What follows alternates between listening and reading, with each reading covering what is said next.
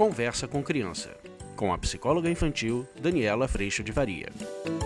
E hoje a gente vai falar sobre filhos em idades diferentes. Como é que a gente faz para dar conta de tudo isso? Vamos falar sobre isso?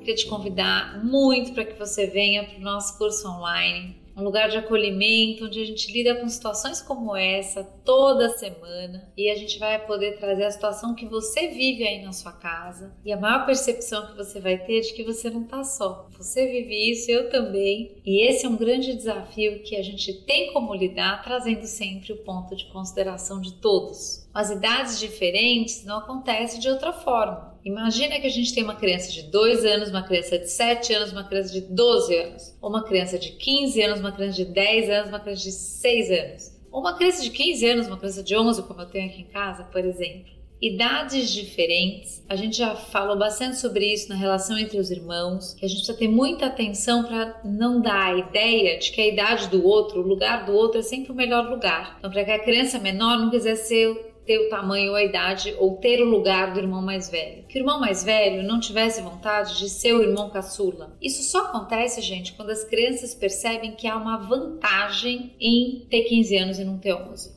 Por isso que eu gosto muito, já trouxe isso para vocês em outro vídeo, da importância da gente passar régua nas regras. Por mais que as crianças tenham idades diferentes, as regras são as mesmas. Por mais que as crianças não deem conta de cumprir essa regra ainda, porque um tem dois anos, outro tem sete, a regra já está colocada para todos. Então, vou dar um exemplo da lição, por exemplo. Imagina você tem uma criança de oito anos já está fazendo lição, ele começa a reclamar muito porque o irmão menor de quatro não faz nada de tarde. Ao invés de você falar é porque ele é menor, e isso vai dando na criança mais velha a sensação de bom mesmo era ser ele, não ser quem eu sou. bom mesmo era ser o menor. O que a gente pode trazer para as crianças é exatamente a regra igual para todos. Por exemplo, olha só, irmão mais velho de 8, irmão mais velho de 4. Aqui em casa, todo mundo faz lição logo que chega da escola depois do almoço. Aí normalmente esse mais velho vai dizer, mas ele não tá fazendo lição nenhuma. Pois é, ele só não está fazendo porque não tem ainda, porque assim que tiver a lição, fique preparado, porque a lição aqui acontece depois do almoço. Isso vai trazendo uma coesão, isso vai trazendo uma sensação de que essa criança não está em desvantagem e de que existem coisas que normalmente ela consideraria desvantagem, que é para todos. A mesma coisa com irmãos mais velhos, por exemplo, que já podem ir para uma festa, ficar até mais tarde ou alguma coisa assim. Aqui em casa é o seguinte: todo mundo que vai para festa, vai para festa e volta a tal horário. E aí o menor vai falar, mas eu não tô voltando tal horário. Pois é, porque você não tá indo para esse tipo de festa ainda, mas quando começar, o horário vai ser esse.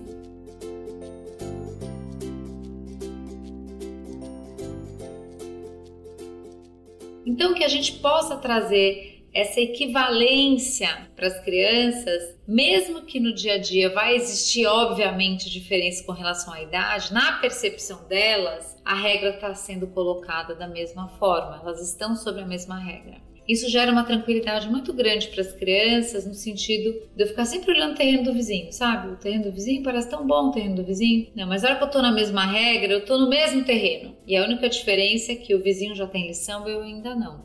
Mas assim que eu tiver eu vou estar vivendo a mesma realidade que o outro. Isso traz uma sensação muito boa para as crianças de que todo mundo está, sim, sendo visto na mesma medida. Agora, é muito importante a gente entender nesse sentido quais são as necessidades de cada idade. E aí a gente tem pontos sim de diferença. De repente, esse filho mais velho tem a necessidade de que você vá junto, por exemplo, comprar roupa com ele, porque para o menor a gente compra. Então, você vai atender a uma necessidade dessa criança mais velha, não entrando em dívida com a mais nova ou a menor que vai, você vai levar numa festa, você tem que necessariamente fazer um programa para o mais velho. A hora que a gente vai, sim, levando em consideração todo mundo, a gente também leva em consideração, dentro desses assuntos importantes, a necessidade de cada um. Cada filho é único, cada filho tem um temperamento, cada filho necessita de alguma coisa específica dentro dessa caminhada toda. Qual é o nosso grande desafio? Um, a gente não achar que nesta passada de régua de regras e de justiça, as duas pessoas que são diferentes deveriam funcionar da mesma forma. Não funcionam. Você vai perceber que às vezes você fala com um filho que tem um temperamento mais dominante, impaciente, de uma forma mais a fazer ele tomar a decisão, e com mais paciente você dá o direcionamento. Que às vezes se deixar a decisão na mão dele, ele vai ter mais dificuldade em resolver. Então, a gente está sim lidando com pessoas diferentes, em momentos da vida diferentes, mas que dentro de toda essa ampla perspectiva, a gente não pode perder de vista a consideração de todos.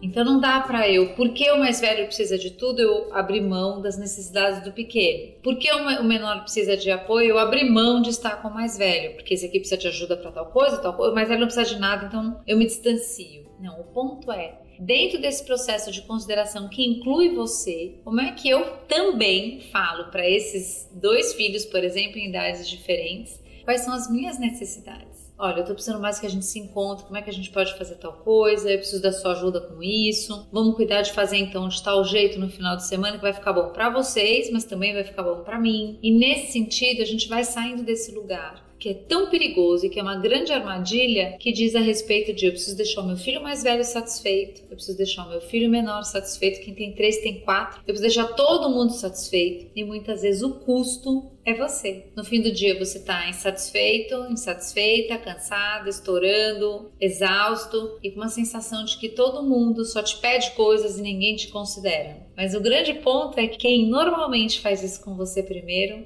é você mesmo. Então, nessas sinucas de bico que às vezes a gente se encontra, de ter idades com necessidades muito afastadas ou muito diferentes, que a gente possa sim convidar as crianças para construir um espaço de consideração de todos, para que todos estejam considerados ao invés de atendidos, para que considerados a gente consiga criar uma rotina onde haja respeito, espera, agora é minha vez, agora é sua, e a gente vá caminhando dessa forma pela vida. Espero que tenha feito sentido. No curso online a gente trabalha muito esse processo da gente se escutar e da gente se considerar. Esse é um ponto muito importante para que a gente consiga entrar nesse espaço de consideração nas nossas relações. Então, se você quiser também aprofundar esse tema, eu te convido para vir para o curso online. Eu tenho certeza que você vai adorar.